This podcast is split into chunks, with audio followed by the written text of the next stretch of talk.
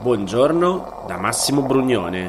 Oggi è lunedì 1 marzo, mancano 112 giorni all'inizio dell'estate e queste sono notizie a colazione, quelle di cui hai bisogno per iniziare al meglio la tua giornata. Da oggi Piemonte, Lombardia e Marche passano in zona arancione. Molise e Basilicata passano invece in zona rossa, mentre la Liguria passa in zona gialla e la Sardegna in zona bianca. Non ti parlerò del nuovo DPCM perché ancora è solo una bozza. Sembra che sarà varato entro domani e sarà in vigore dal 6 marzo, però aspettiamo il documento ufficiale prima di parlarne. Facciamo invece insieme un ripasso delle regole attuali per i vari colori, partendo dalla Sardegna, che è la prima regione italiana ad entrare in zona bianca, la zona con minori restrizioni secondo la classificazione del rischio introdotta a inizio gennaio. In zona bianca sono inserite le regioni con un livello di rischio basso e un'incidenza settimanale dei contagi inferiori a 50 ogni 100.000 abitanti per tre settimane consecutive. Qui le regole per le riaperture saranno stabilite dalla regione in accordo con il Ministero.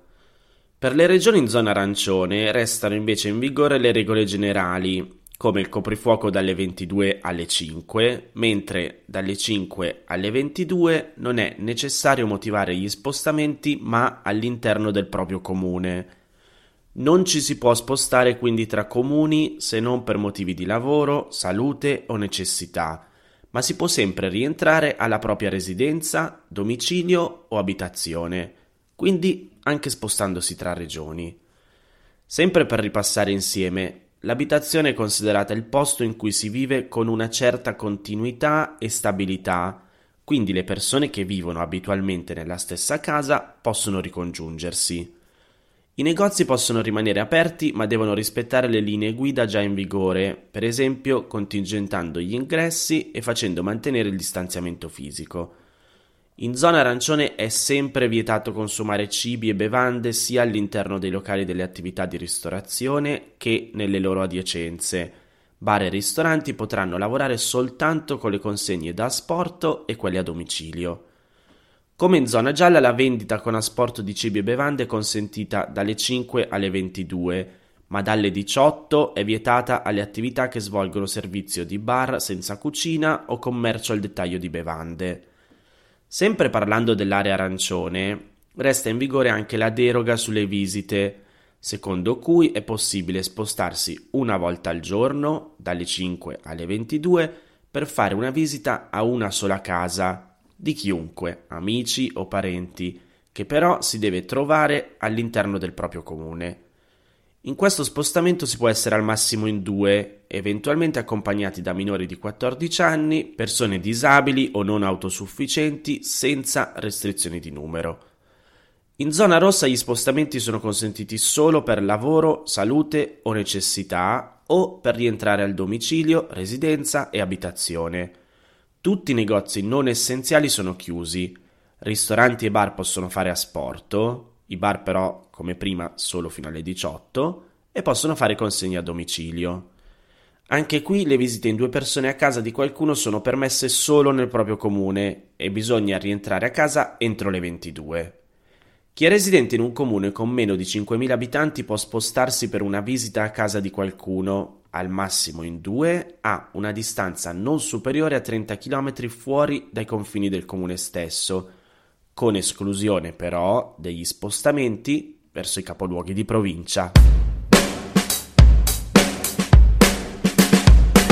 Venerdì il Presidente del Consiglio Mario Draghi ha nominato Fabrizio Curcio nuovo capo della Protezione Civile, dipartimento che dipende dalla Presidenza del Consiglio dei Ministri e che si occupa della gestione di situazioni di crisi ed emergenza.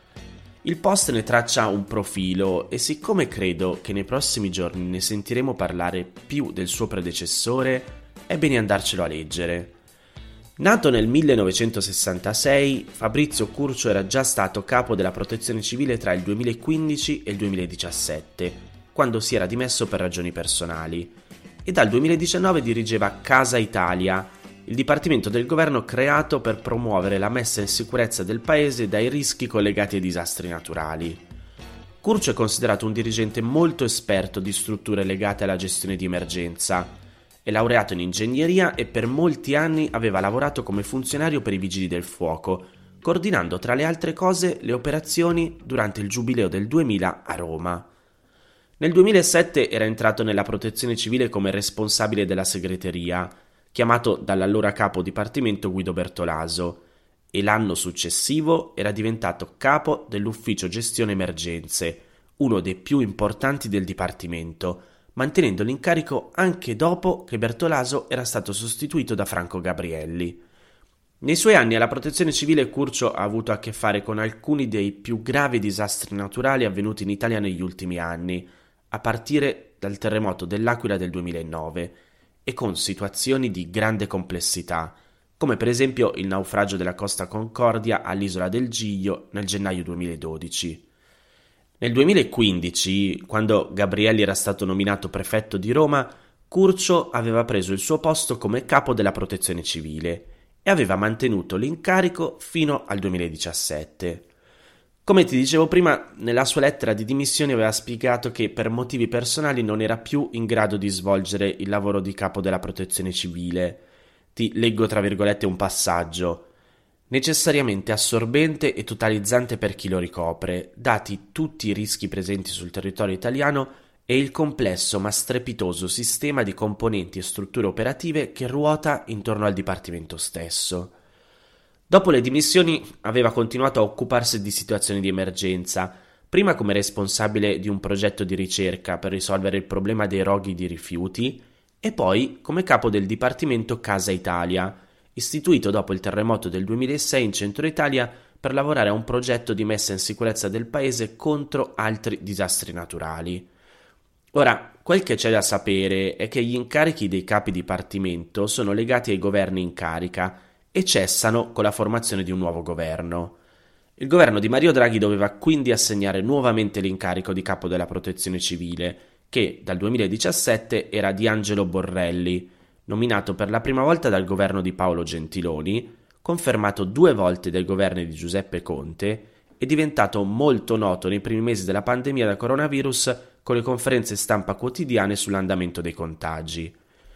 Il fatto che la nomina di Borrelli non sia stata confermata è stato interpretato dai giornali come un segnale che il nuovo governo vuole cambiare il ruolo della protezione civile nella gestione dell'epidemia dando maggiore centralità al Dipartimento, dopo che negli ultimi mesi molte competenze erano state prese da altre strutture dell'amministrazione, a partire da Invitalia, l'Agenzia nazionale per l'attrazione degli investimenti e lo sviluppo d'impresa, diretta dal commissario Domenico Arcuri.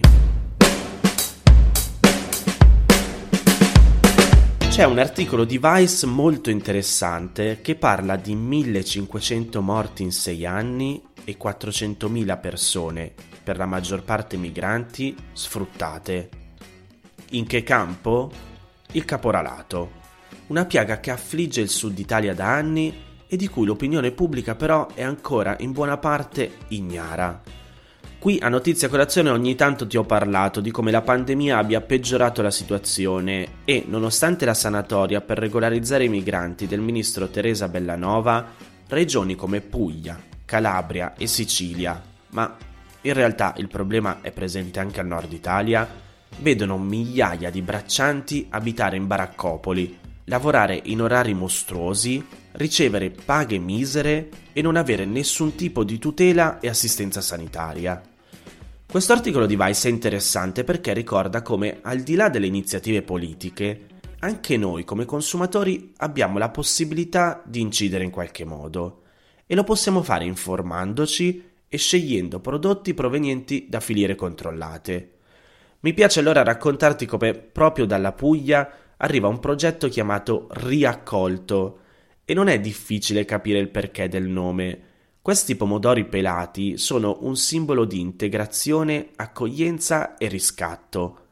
Le scatole di pomodori pelati, che in realtà si chiamano Riaccolto, la terra della libertà, sono in vendita in ben 360 supermercati e ipercoop di Coop Alleanza 3.0 nelle regioni di Friuli Venezia Giulia, Veneto, Lombardia, però in Lombardia sono nelle province di Mantova e Brescia, poi in Emilia-Romagna, Marche, Abruzzo, Puglia, Basilicata e Sicilia.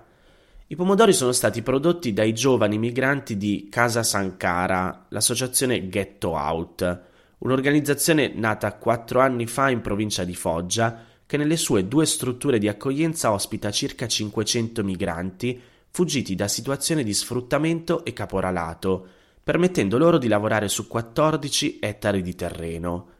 Il costo dei pelati è di 1,39 euro a barattolo, un barattolo di 400 grammi, e tutti i proventi dell'iniziativa, promossa anche da Lega Coop Puglia e in collaborazione con Conserva Italia, andranno all'associazione per continuare a sostenere il lavoro a favore di una filiera etica dal punto di vista sociale e ambientale.